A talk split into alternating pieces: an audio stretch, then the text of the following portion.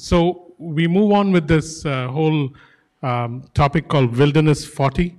Wilderness 40. I almost feel like calling it WD 40, but then we might get into problems with that. So I'll just stick to Wilderness 40. And so, oh my God, it's going to be one of those days, looks like. okay, no more, no more funnies. Everything serious from now on. Okay, so Wilderness 40. Today's topic is abiding in presence. Abiding in presence. So last week, um, we followed the Spirit into the wilderness to prepare for a post COVID world. And the plan is to return in 40 days and 40 nights, very dependent upon God, clothed with power and with an overwhelming revelation of God, ready for a new phase on the earth come mid September. That's what we did last week. We're following the Spirit of God. Last week, we followed the Spirit of God as a people into the wilderness to prepare for a post COVID world and then return in hopeless dependence, as in helpless dependence, clothed with power with an overwhelming revelation of God, ready for a new phase on earth mid September.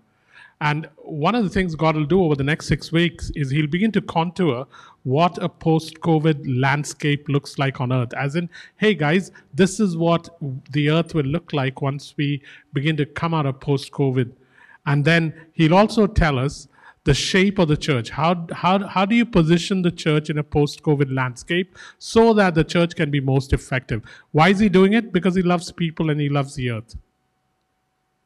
We'll talk about that in the f- coming weeks. One of the things I want to applaud so, uh, you um, for doing over the last one week is I was very surprised at the intensity with you how with which you responded to last week's message. There are people who are going on 40 day, 40 night fasts having just one meal a day. I was quite uh, surprised to hear that. There are people who aren't um, uh, um, watching TV like they used to and taking time off from TV to spend uh, time aside with God.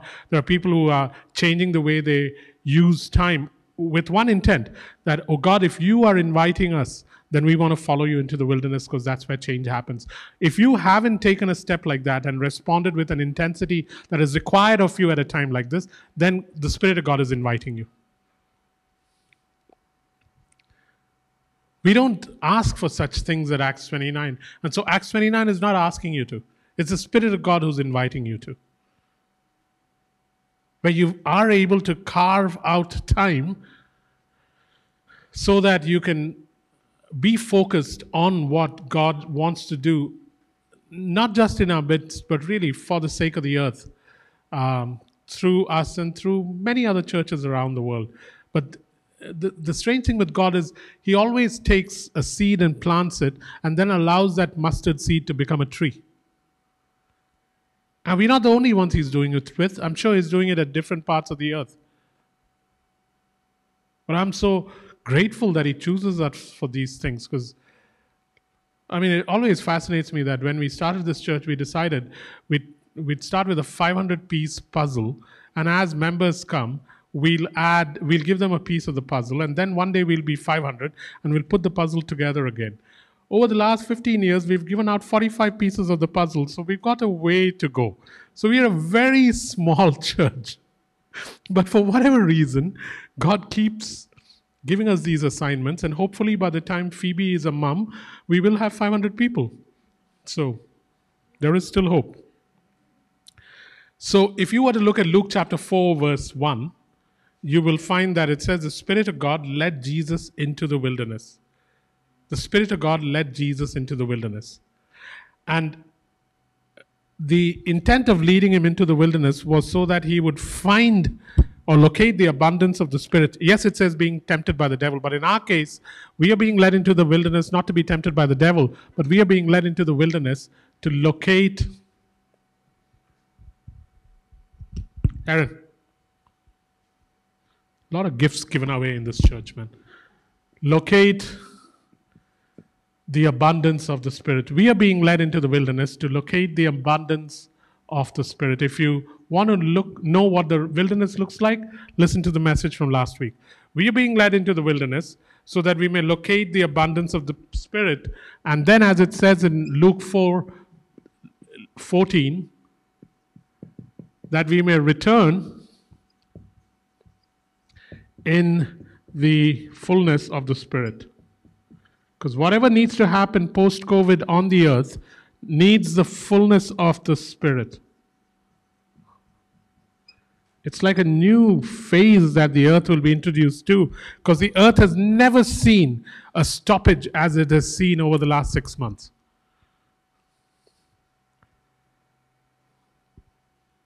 So you, we are being led into the spirit to locate the we are being led into the wilderness to locate the abundance of the spirit and to return clothed in power as it says in Luke 4:14.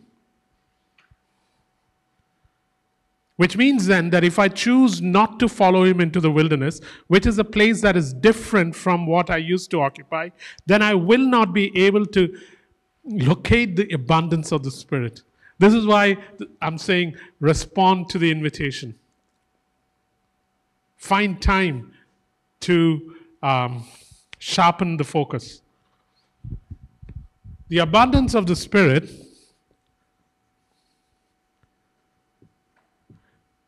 is always found by abandon to the Spirit. The abundance of the Spirit is always found by uh, in, in, in your abandon to the Spirit. Abundance of the Spirit is by abandon to the Spirit. Abundance of the Spirit is by abandon to the Spirit.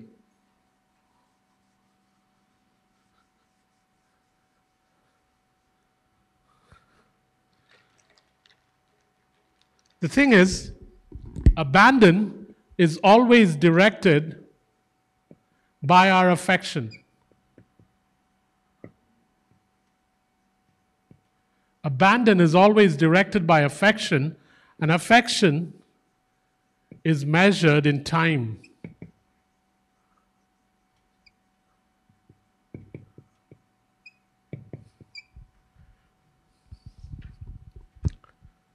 Abundance of the Spirit is by abandon to the Spirit Abandon is always directed by my affection. It is the things that I'm affected by or have an affection towards that then allows me to abandon myself to it, be it a good thing or an evil thing, be it a person or an inanimate thing. And my affection is always measured in terms of the time I spend. So to say that I'm affectionate towards my spouse has to be measured in the time that I spend with my spouse. Affection is measured in time, time for, time waiting on, time moving towards. It's not a mindless kind of time where, okay, so you decide to spend some time with your wife and you're sitting there on the sofa, bored out of your skull, and uh, just listening to her. That ain't uh, how affection is measured in time. It is time for, time towards something, time waiting on something. That's how it's measured. This is why what Mary did was highly uh, applauded by Jesus. Time spent is a measure of your affection. Your affection determines your abandon. Your abandon gets you abundance. It's just a simple principle. It just applies here, it applies to most other things too good and bad. So, what Jesus is inviting us as a people or a church to do is to um, come into a place of reset where you get desperate enough to discipline your life. Where you get desperate enough to discipline your life. Desperation is always shown in discipline, eh? People can say they are desperate. You know, I'm really desperate for this. Show it to me in your discipline. Desperation is always shown in the discipline of life. Are you desperate to get an Olympic medal? Well, you'll see the discipline of sport. Are you desperate to learn more about God? You will see it in the discipline of reading. Are you desperate to lose weight? You will see it in the discipline of exercise. Are you desperate to clean, keep a clean home? You will see it in the discipline of cleaning up every day. So, God is calling us to a reset where you get desperate enough to discipline your life in the Father's love. Where you get desperate enough to discipline your life in the Father's love. And in the process, make the Father's love your home. John 15 10 talks about it. John 15 10, Jesus says, I keep my Father's command and I have made myself at home in his love. And I would suggest to you that you do the same. Jesus' words in John 15 10. I remain in my Father's love, or I make my home in my Father's love by keeping His commands, and I'm asking you to do the same. So it's a reset where you get desperate enough to discipline your life in the Father's love. And one of the disciplines that God is calling us to is can you set aside time for me? Can you set aside time for me by um, um, flipping your affections around so that things that you had an affection for are less uh, important now? That is required of us. That's when it becomes a discipline. Otherwise, it's not a discipline.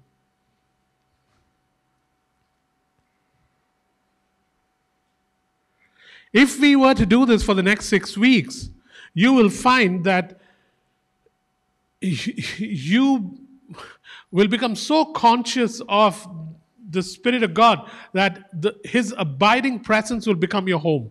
His abiding presence will become your home. And it's very easy. I'll, we'll just talk about two or three simple habits we can cultivate over the next 40 days, and it will revolutionize not the church, but the earth because of the church being revolutionized. Why the earth? Why do you go just straight to the earth? Why don't you just stick to Vancouver? Because God looks that way. Vancouver, BC, Canada, the earth, it's very simple for Him especially if it's a church that likes going out.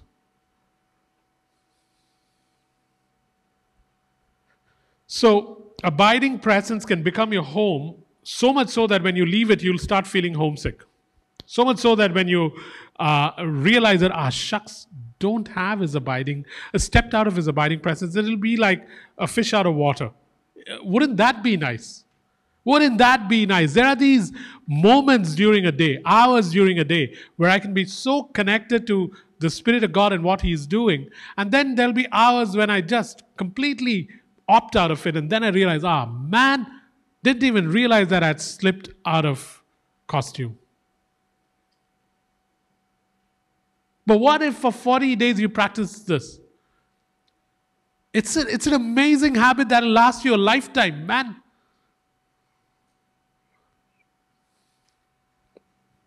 Once you go there and you know the presence of God, presence of God then allows worship to just spring forth without effort. Huh? And once worship springs forth without effort, your prayers will come straight out of the will of God. There are so many cool uh, fallouts or uh, benefits or byproducts from this simple exercise that we can indulge in for the next 40 days, where knowing someone's presence makes you um, want to adore the person's presence. And in adoring the person's presence, you begin to become conscious of how the person thinks and you begin to do things out of the person's will.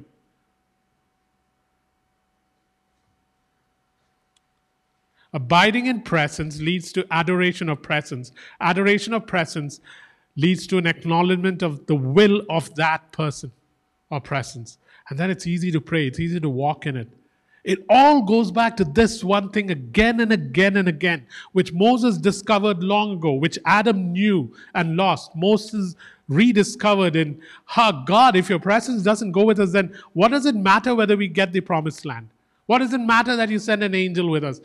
What does it matter that we inherit what you promised Abraham? I'm not really worried about the inheritance because my portion is you. When your portion becomes God, inheritance is just something you inherit because you, out of your relationship. People who want to inherit something out of relationship are like the prodigal son. or like the older brother. When relationship matters, inheritance is normal and it's just a byproduct of the relationship. You can be an orphan in your father's house, which is so sad.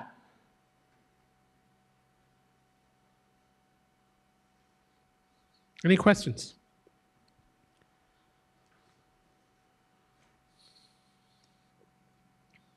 It's okay.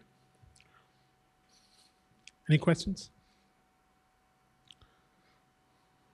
Okay. So let's look at two or three habits we can cultivate over the next 40 days that will train us to abide in presence. Let's look at two or three habits that we can cultivate over the next 40 days so that it'll train us to abide in presence. So the first one is guys, daily invite the Spirit of God to rest on you. And in asking Him to rest on you, what you're doing is become, becoming conscious of Him and resting in Him. Daily, and everyone here can do this. Because Phoebe is not in the room right now. Everyone here can do this. Where you invite the Spirit, where you invite the Spirit to rest on you. What you're really doing is not because He already lives in you, but in inviting the Spirit to rest on you, you're consciously saying, um, Spirit of God, I want to be found in you today. I, I, invite you. I know you're in me, but I don't want to be like Jacob in uh, Genesis 32, Genesis 28, where he said, God is in this place and I did not even know it. I invite you daily, Holy Spirit. This morning when I woke up, I invite you, Holy Spirit, to rest on me. And in that, I find myself in you. That's the first thing. It's a habit. It's a habit. A habit, when it is practiced as a discipline, has to be done on a daily basis, multiple times, not because it is your duty, but because the reward that lies ahead of you is so humongous that it is worth the pain and the discipline of learning. Invite the Spirit to rest on you, but after that, protect the treasure of the Spirit of God. Protect the treasure that He is. Protect the treasure that He is. Protect the treasure that He is, so that He may remain on you, so that He may remain on you. In John 1:32, it says that um, John the Baptist is saying this. In John 1:32 he says, "And I saw the spirit of God descend on him like a dove, and it remained on him." There is this remaining thing that I have to learn over the next 40 days. The spirit of God, yes, it's one thing to invite you to rest on me and in the process what I'm really doing spirit of God is I'm finding myself in you. But having done that, I have to carry you as a precious treasure now so that you remain on me, so that, there are, so that I'm aware of you. To remain on me. Galatians 5:25 talks about this. Live by the Spirit and walk in step with Him. Live by the Spirit and follow in His steps.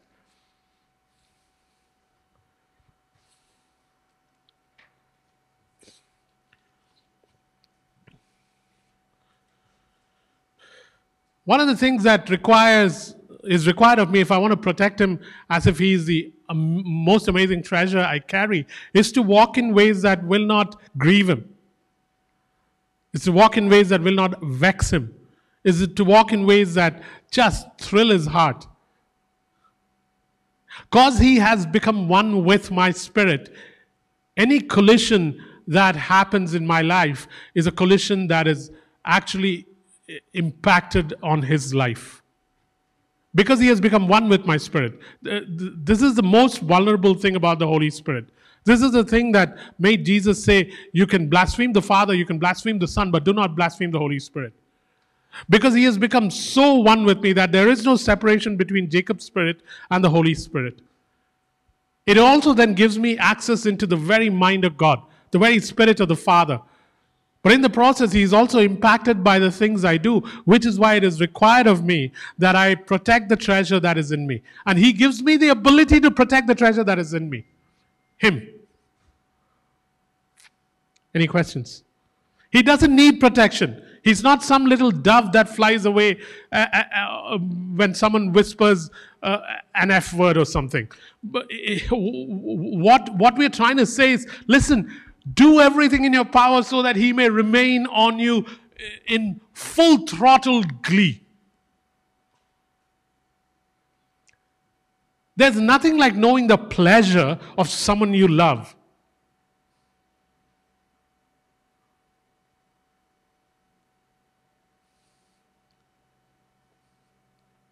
Parents love the pleasure of a child who has that gurgly, chuckly kind of laugh. You'll do anything to make that child laugh that way. It's delightful to the ears. I pray, God, that we find the pleasure of God over our lives, and it matters to you so much that it is very hard to part ways with that. It becomes important.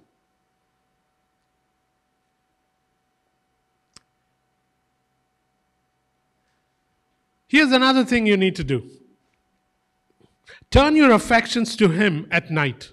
Before you go to bed, spend time turning your affections towards God. See, most of us in this room right now, and many that are hearing, we use our evenings to tune down or to sh- it's like all right i've had a hard day. All right i've spent a whole lot of time reading and praying. It's evening. Let's turn on the television. Let's turn on uh, a book. Let's turn on you turn on books also now. Let's turn on yeah it's true. You t- turn on books you turn on television you turn on your facebook. You, your way and my way of entering into the night is usually by doing something mindless. It is fraught with danger for some of us, and it is usually packed with nothingness, uselessness for most of us, and danger for some of us. It's caused us so much harm over so many years through things like pornography and through sexual um, scenes and pictures, and um, be it on Facebook or be it whatever you watch. The thing is, in Genesis 1 5, it said, and then there was evening and then there was morning, and it was the day. Let's kind of go back to Genesis 1 and think that your day actually begins when you go to sleep. You'll be surprised at how, if you changed this simple habit and took the last half hour of your day, not to read yourself to sleep, but turn your attention and affection onto the living God you will see something transpire in your life that'll be so different over the next 40 days that'll change your life. I know a preacher who does this, and he's talked about it, and when I heard it, I marveled at it that this is something he does. Song of Songs, chapter 3, verse 1, it talks about it. Uh, let me just see. Song of Songs 3 1.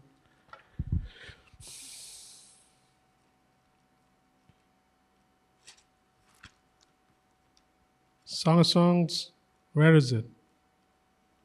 Song of Songs 3 1. All night long on my bed, I looked for the one my heart loves. I looked for him but did not find him. That was her problem. In our case, that won't be the problem. All night long, on my bed, I looked for the one my heart loves. Chapter 5, verse 2, or verse uh, 2. I slept, but my heart was awake. Listen, my lover is knocking. It is this, or go to Psalm 16, verse 7. Psalm 16, verse 7. I will praise the Lord who counsels me at, even at night, uh, who counsels me. Even at night, my heart instructs me. I have set the Lord always before me. Try this. I've been trying this, and it is crazy how you wake up the next morning. Because you are not now start, trying to restart the day. You already started it before you went to bed. and you just continue into something new. Turn your affections towards Him at night. Any questions?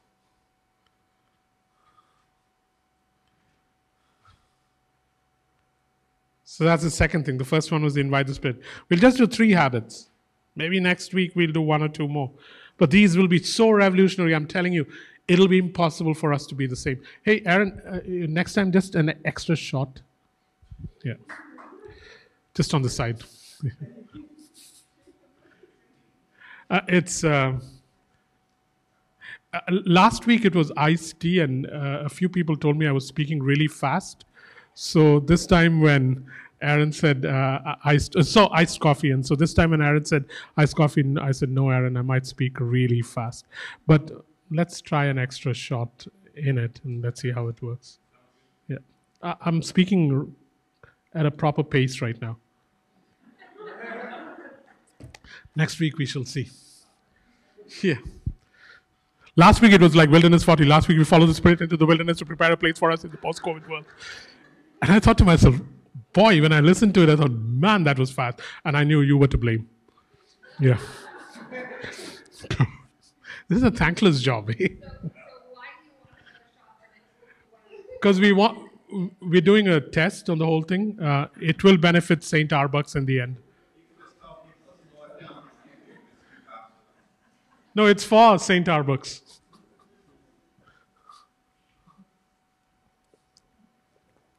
Okay, that didn't go down well. That's okay. All right, so the third one is a very simple principle given in the Bible.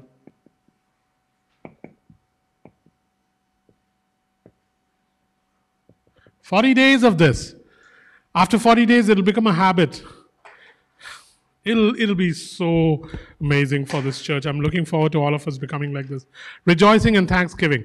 1 Thessalonians 5 16, 17. What does it say?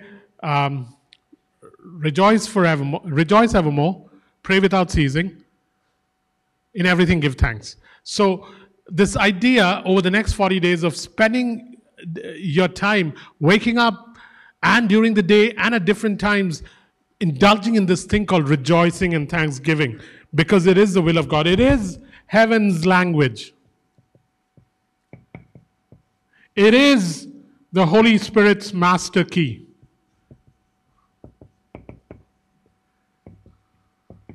With which he is able to uh, open a door that gives you a way out of the vortex that you are trapped in. You are drowning in.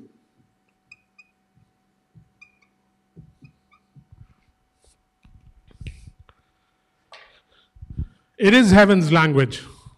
There's so much rejoicing in heaven, guys, it's nuts.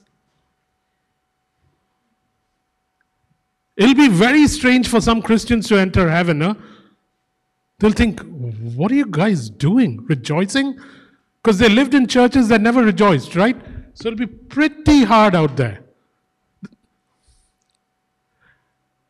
Rejoicing and thanksgiving is the will of God to begin with. It is heaven's language, and it's the Holy Spirit's master key that brings God into your vortex or helps you get out of your vortex. This is why in Habakkuk chapter 3, verses 17 to uh, 19, if you were to read the uh, message version, it says, I'm doing cartwheels of joy. The cherry tree has not blossomed, the uh, cattle have fled, there is nothing in the stalls, but I do cartwheels of joy. And as I do it, I become stronger. I develop the hind feet of a deer and I begin to scale the heights. So, you're talking about so, so, so, what would this look like practically? Practically, it would look like getting up in the morning uh, 10 minutes earlier and beginning to thank God first with a song that you know, rejoice before God with a song that you know, in the midst of your pain, in the midst of trouble, in the midst of a storm, in the midst of what you're going through, and beginning to rejoice in Him. Beginning to give thanks to Him on a daily basis, multiple times, as much as you can do, because you, most of you are working at home, and some of you aren't working, and some of you are pastors. You got plenty of time. So, in the process, what happens, guys, is rejoicing and thanksgiving will enrich your root.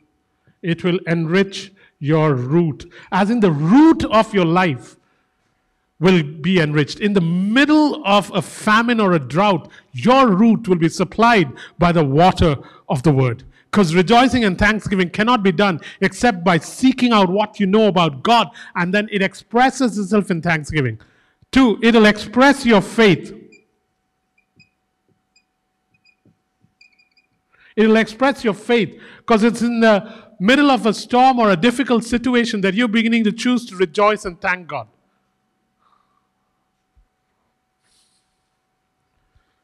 Three, it will end the battle of your mind. It will end the battle of your mind. As in, whatever you're struggling with, which is hard to believe, which you find dark, uh, when darkness clouds uh, his holy face, or whatever that line says, uh, I rest on his unchanging grace. But if I rest on his unchanging grace, I must express it in faith. It must come out of me. It makes my roots rich, and it begins to now change the thinking of my mind. It ends the battle of my mind. And then the fourth one is it is the essence of effective prayer. It is the essence of effective prayer. It is the essence of effective prayer. Philippians 4 with thanksgiving, make your requests known to God. It is the essence of effective prayer. It's sandwiched between rejoice forevermore, in everything give thanks, and it is the essence of effective prayer. Pray, pray unceasingly. Try this for the next 40 days. Let this church become a church that God says, Oh my God, there they go again. Thanksgiving and rejoicing. Thanksgiving and rejoicing. F- opportunities that come up in difficult situations. I know what I'll do. I'll give thanks and I will rejoice.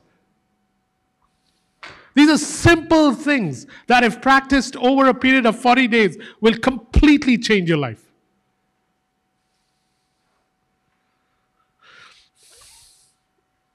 It's the door to his presence, guys. Psalm 100, verse 4 says so. I will, this is the day that the Lord has made. I will enter his gates with thanks, giving in my heart. It is a door to his presence. It is a door to his presence. It is such an easy door to his presence. Man, if we can get these three things right, we learn what it is to dwell in his abiding presence. In difficult situations, when thanksgiving and rejoicing kick in, what happens is you see the table that he has prepared for you through the smoke of the battle in the presence of your enemies. You see the table he has prepared for you in the presence of, his en- in, of your enemies.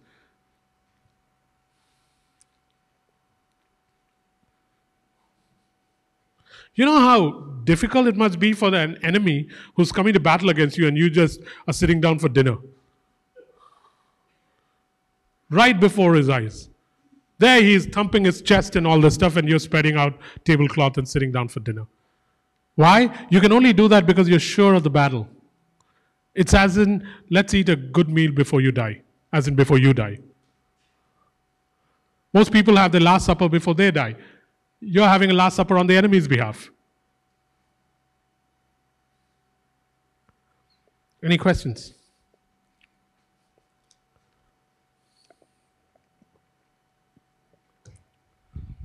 Okay. Can you try this, guys? We, no. You must try it. Not can you try this.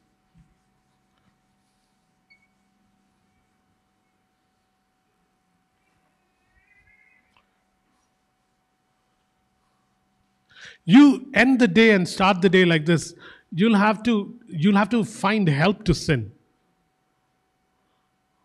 you'll have to go get someone who can help you sin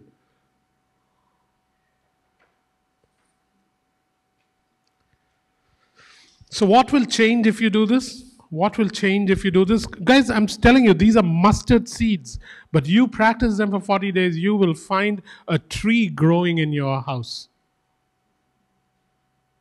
so, what will change? One, you'll find that you're wearing linen garments of the Spirit.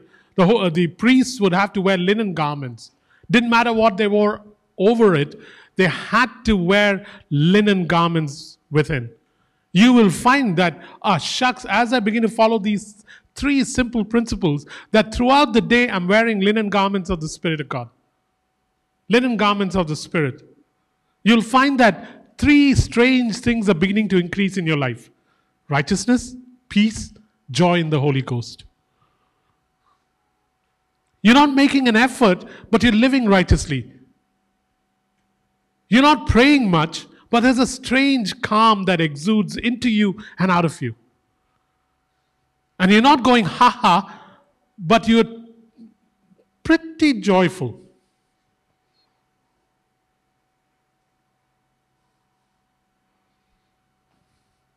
Righteousness, peace, and joy increasing in me and increasing through me.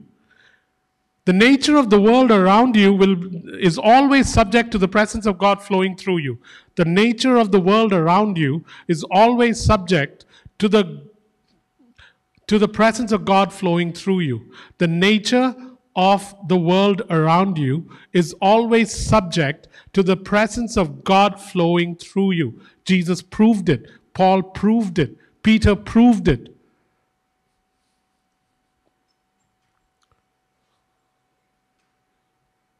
The nature of the world around you is subject to the presence of God flowing through you. Any questions?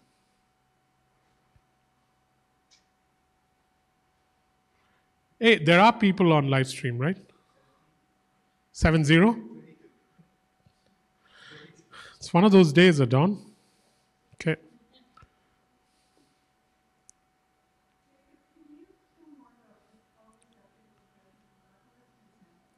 When uh, Christ used to go uh, around Jerusalem, people would touch him and they would be healed. He would know uh, healing virtue flow from him. Demons would be subject to him. And he was absolutely human. What was happening was sheerly by the presence of God working through him.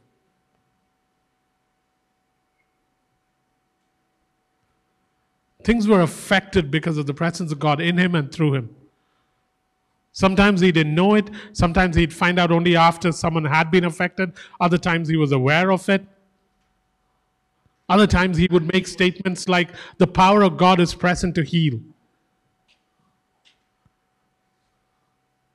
They tried to throw him over a cliff, they could not. He could, he could do so many things sheerly by the presence of God in him. And I would suggest to you that he engaged in these very things, these very habits right from when he was small.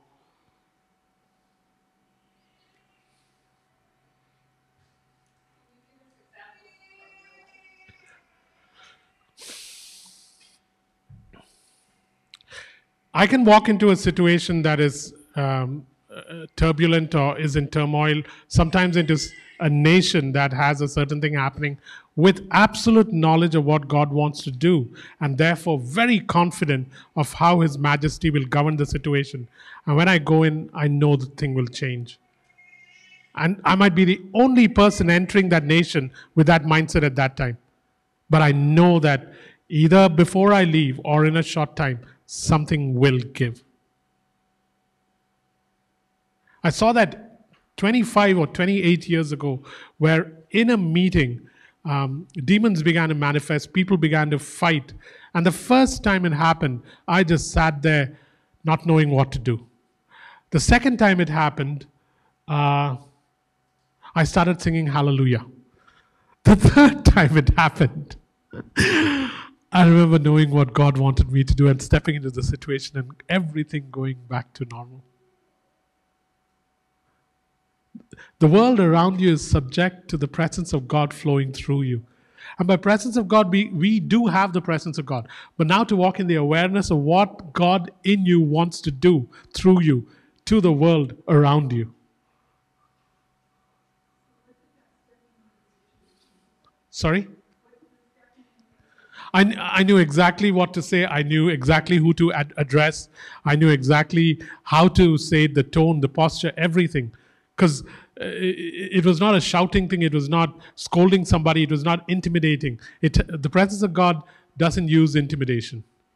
He only uses in- intimidation against the enemy, and he uses intimidation just by standing up. He doesn't do anything else.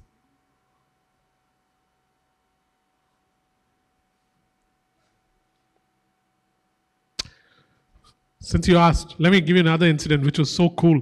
Um, and many here have heard it before. Um, I was in Indonesia in the middle of a forest um, in a stadium where they were having a meeting, and these witches would keep coming up, and there were television crews there uh, from the nearby city to shoot the whole thing.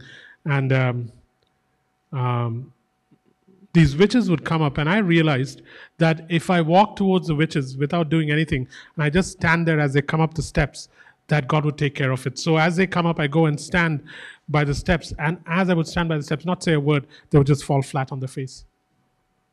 And the cameras are shooting this.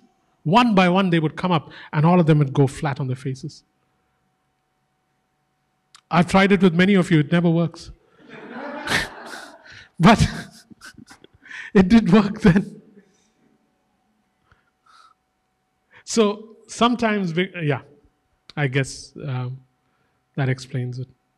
And I saw it later on, I saw it on um, the recorded version. It was fascinating because when it's happening, you don't realize. When you see it later, you go, oh, shucks. Then you try it with someone else and it doesn't work. So uh, the next thing that happens is, guys, if I begin to walk down this road, if this, these are the three simple habits we practice, you will find that uh, you will begin to love with mercy and truth uh, more than you've ever had. That when you begin to love people, there's a certain uh, mercy and truth in your love that uh, is flowing out of you towards people, even when they are being offensive or difficult, just because Romans 5 5 says that the Holy Spirit pours into our hearts the love of God. The Holy Spirit pours into our hearts the love of God. These three simple things can change so much. It is worth it because we are preparing for a post COVID world where God is going to do something strange across the earth. Hey, Ryan. And when I say I will love with truth and mercy, it is not uh, love without discernment, but it is love that discerns and shows mercy. The third thing uh, that will change is uh, suddenly God will become my sufficiency. He'll become my resource. He'll become my exceeding great reward and shield. And I'll have no more concern for the cares of the world that choke out God life. Jesus said that the cares of the, cares of the world choke out the life of God in you. As you go down this process of thanksgiving, of rejoicing, of asking the Spirit to rest on you, of locating Him, and of protecting the treasure of the Spirit of God in you, as you begin to engage in thankfulness, as you begin to engage in rejoicing, as you turn your affections to Him every night, ending the day or beginning the day, actually, in a sense of speaking, with, I will look for Him. If that is the way you're going to dive into the night and get up in the morning, you will find that, oddly enough, um, you go to bed well and you get up and you give Him thanks for the day. And you are not concerned with the cares of the world. Work, earning a living, is no longer important because he suddenly takes on the bigness of being your all sufficiency, of being the one who will be your resource and your exceeding great reward and shield, as it says in Genesis 15 1. There is nothing like being set free from the tyranny of work. And there's nothing like working because you enjoy what you were made for. This is a side point, but it's important. I just included this uh, because I thought it will help some of us. To crave, to covet, to grasp with greed.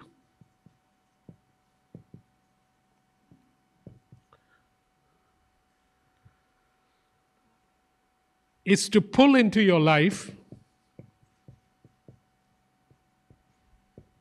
is to pull into your life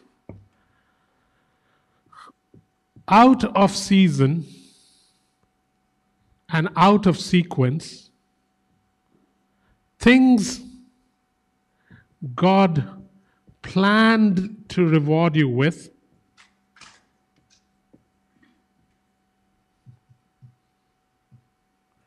Which now become, which now battles your affections and resists the kingdom. This is someone else's quote, but when I read this, I thought, man, I've done this so many times. To crave for something where I know that it'll come my way, I know that God is interested in giving it. To crave for something, to covet it, as in want it because someone else has already got it, and uh, I'm still waiting for it. Or to grasp with greed, as in the need to gratify a desire immediately. It's to inadvertently pull into your life out of sequence and out of time that which God was planning to reward you with at the right time. But having pulled it into my life out of sequence and out of time, I now have that very thing battle my affections and resist the kingdom. And that's such a shame. Make sure you avoid that, eh?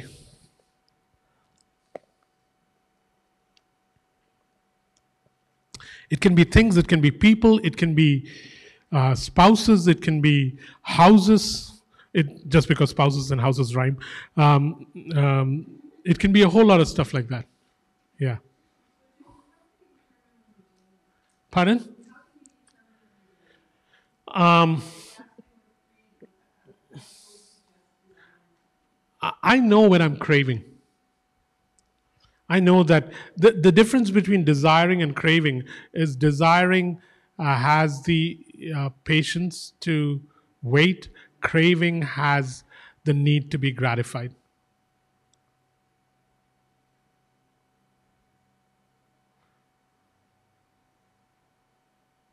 Yeah. I change the goalposts when I am craving. I do not move ancient boundary lines when I am desiring. I know God has said, okay, Jacob, stay within this, it'll come. Sure, Lord. But then if I'm really craving for it, it's like, while God isn't looking, I just move the stone a little. Because, yeah, it, that's how it looks like. Where you want something so badly that you're willing to compromise. Where you want something so badly that you will not ask people who are wise because you're scared of the answer answer. So you won't ask them. You will come up with scriptures like i consulted the lord and i do not consult flesh and blood stuff like that you'll come up with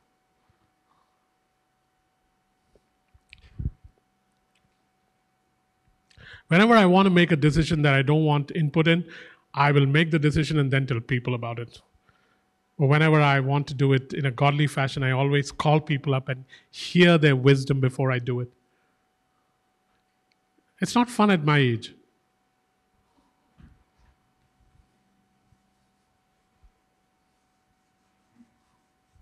That's just on the side. I just felt that this uh, quote was important enough to present to you. So, moving on. Um, here's another really important thing for us as a church uh, that will happen, and it's so important that it happens.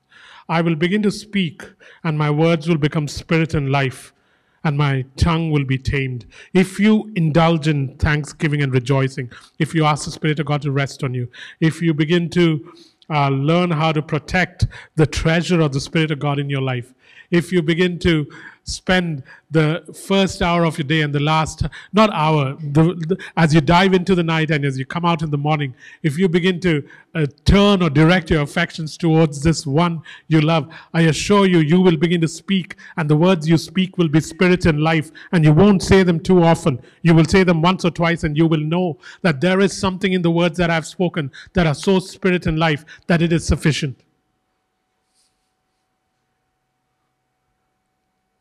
The strange thing is, the more we indulge in thanksgiving and rejoicing, the more you will find that your tongue is tamed.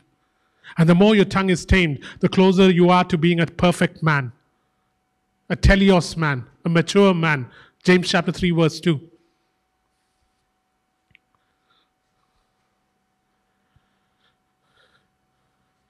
Like it or not, guys, your spirit man is linked to your vocal cords. Your spirit man is linked to your vocal cords. Your spirit man is linked to your vocal cords, whether you like it or not. So, even though God has made you that way, many of us will still sh- hide in our shyness. We will hide in our culture. We'll hide in our spiritual introversion. We will hide in our unbelief. And we will hide in our laziness. And I pray, God, that it changes. Your spirit man is connected to your vocal cords.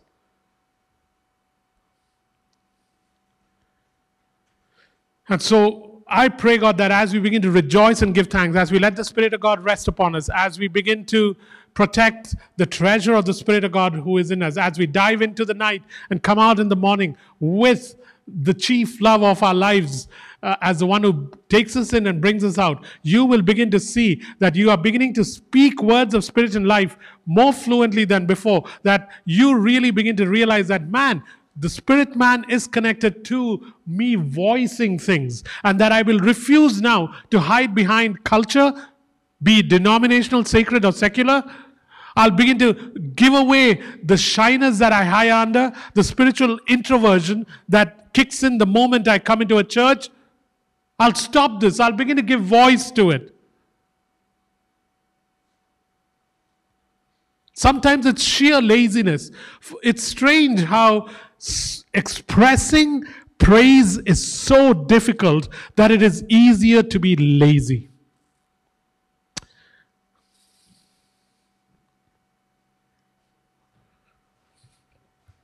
And sometimes it's unbelief because you know that the words you're saying are actually sawdust. But as you begin to engage in thanksgiving and in rejoicing, you will find that it isn't sawdust anymore. Uh, be in no hurry to practice it right now, eh? Just start tomorrow.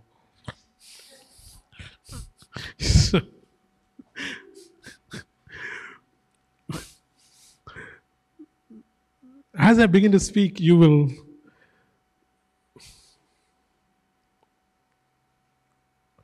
We'll do that another time. Hey guys, sometimes, no? And I said this last week. I said that the time we are entering into will be a time of increased angelic activity.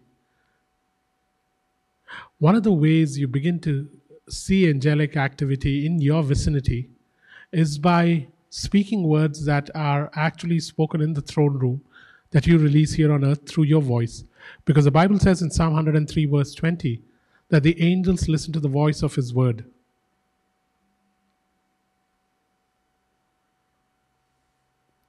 Angels listen to the voice of His word. When you actually begin to speak things that you have heard in the throne room because you have learned what it is to abide in presence, then you won't have to repeat it too often.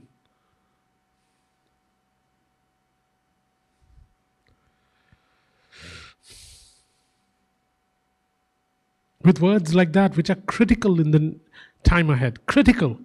This is not about prophecy, this is about hearing words and speaking them once or twice. You can begin to impose a military peace upon the waves and go back into rest. Be still. Those were words heard in the throne room that Jesus spoke. He didn't labor. Be still. It was enough.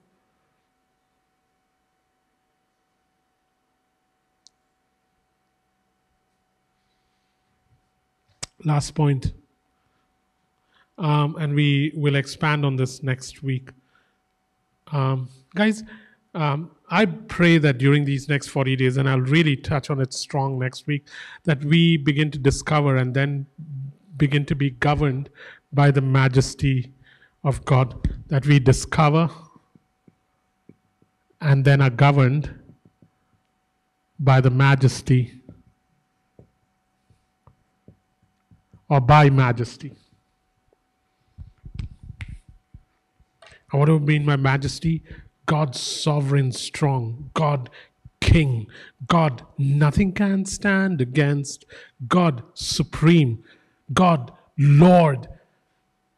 That in the process of uh, the next 40 days, this is something we'll find because the starting point for confidence is majesty. The starting place for confidence is majesty. The starting place for confidence is majesty. That is what allows you to go and do what normal people wouldn't do and wouldn't go to. The starting place for confidence is majesty. That is what will make us a people who go where normal people wouldn't go and do what normal people wouldn't do. You look at the Bible and you see this continuous process or, a procession of people who um, who were able to discover and then be governed by majesty. You look at Isaiah and you see Isaiah in chapter 6 beholding the majesty of God, and his immediate response is, I will go, send me. You look at Matthew 17 and you see Peter, uh, James, and John witnessing Jesus' majesty on the Mount of Transfiguration. And you see them later in 2 Peter in verse 1 to 6, where Peter begins to say, in 2 Peter 1, verse 6, he begins to say, But we beheld his majesty, and we have not come up with fables. And so we will now go forth because of the majesty that we have seen. You look at Revelation chapter 1, verse 14, where you see John he hears a voice and he turns and he looks, and there is one like the Son of Man walking amongst the lampstands. And John is on Patmos, exiled, and he begins to write the most amazing book that begins to show you what the future looks like.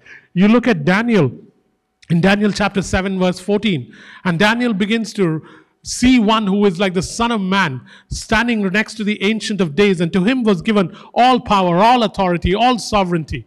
And he begins to describe who Jesus is. And Daniel changes the course and the history of nations, not while, not just through his writings, but while he was still there amongst various kings. You look at Ezekiel in chapter 1, verse 26 to 28, and you see Ezekiel beholding one who was above the dome, and he had uh, above his waist the physique of burnished bronze, and below the waist of flaming fire. And there was a rainbow that sprung forth from the dome. And as he looked and marveled at majesty, he heard a voice saying, Ezekiel, here is what I have for you.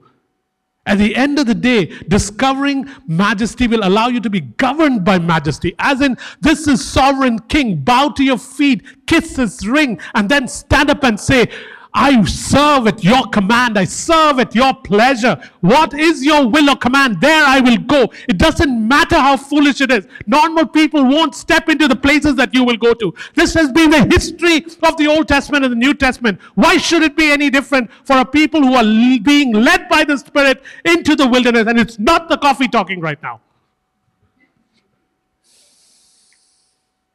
This is what we're being called to.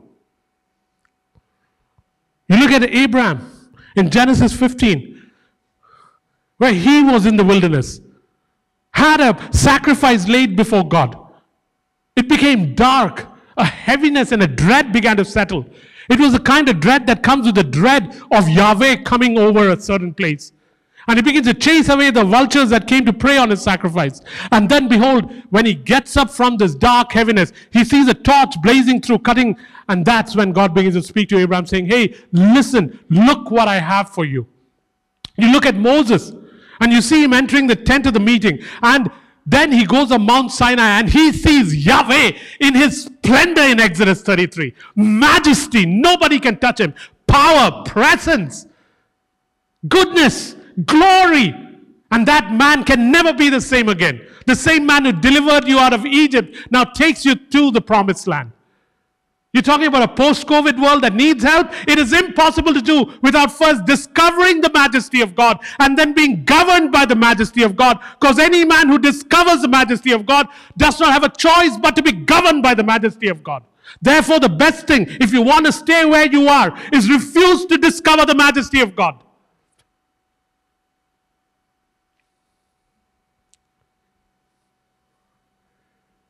Don't go there. Because if you go there and then you turn away after what you've seen, there's very little place for your tears or your repentance.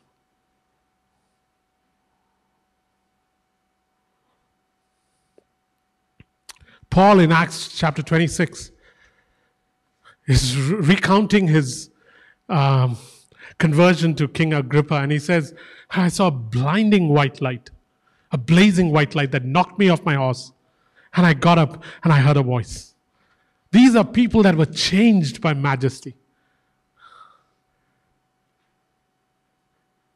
You know, when was it? May something.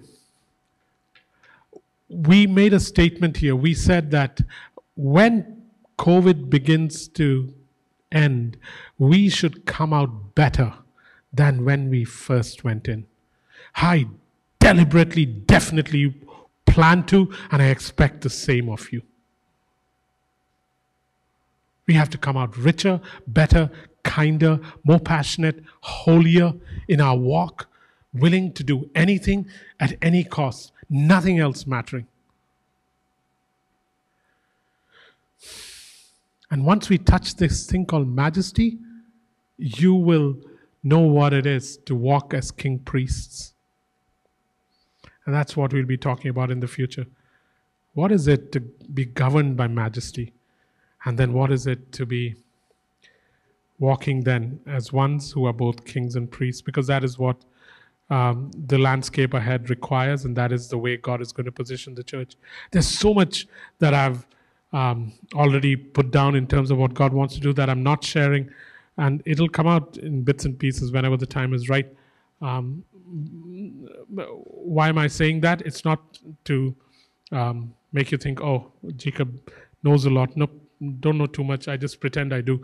But here's the thing um, this is not a stab in the dark. This is not planless. This what I'm doing is intentional, it is deliberate, and it is being done from the perspective of the king himself, not from the perspective of let Acts 29 do well.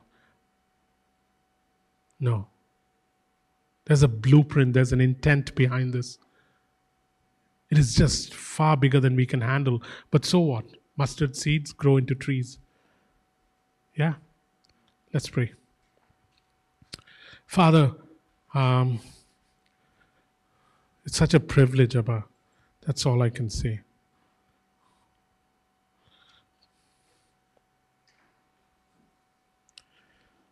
Father, I just pray that we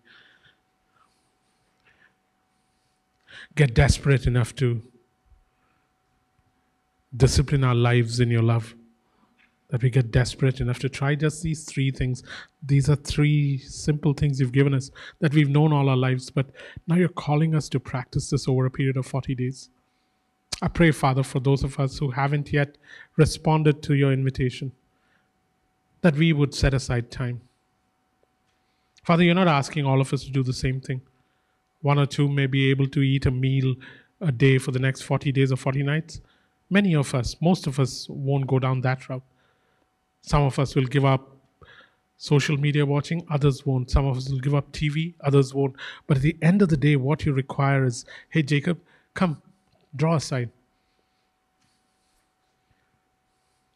You've never asked this of us.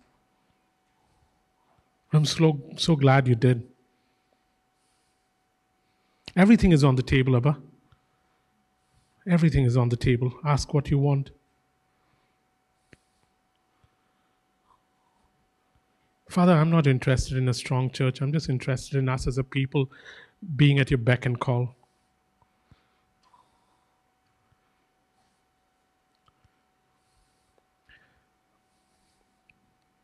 So, Father, we've got um, four minutes, but what's her name is holding.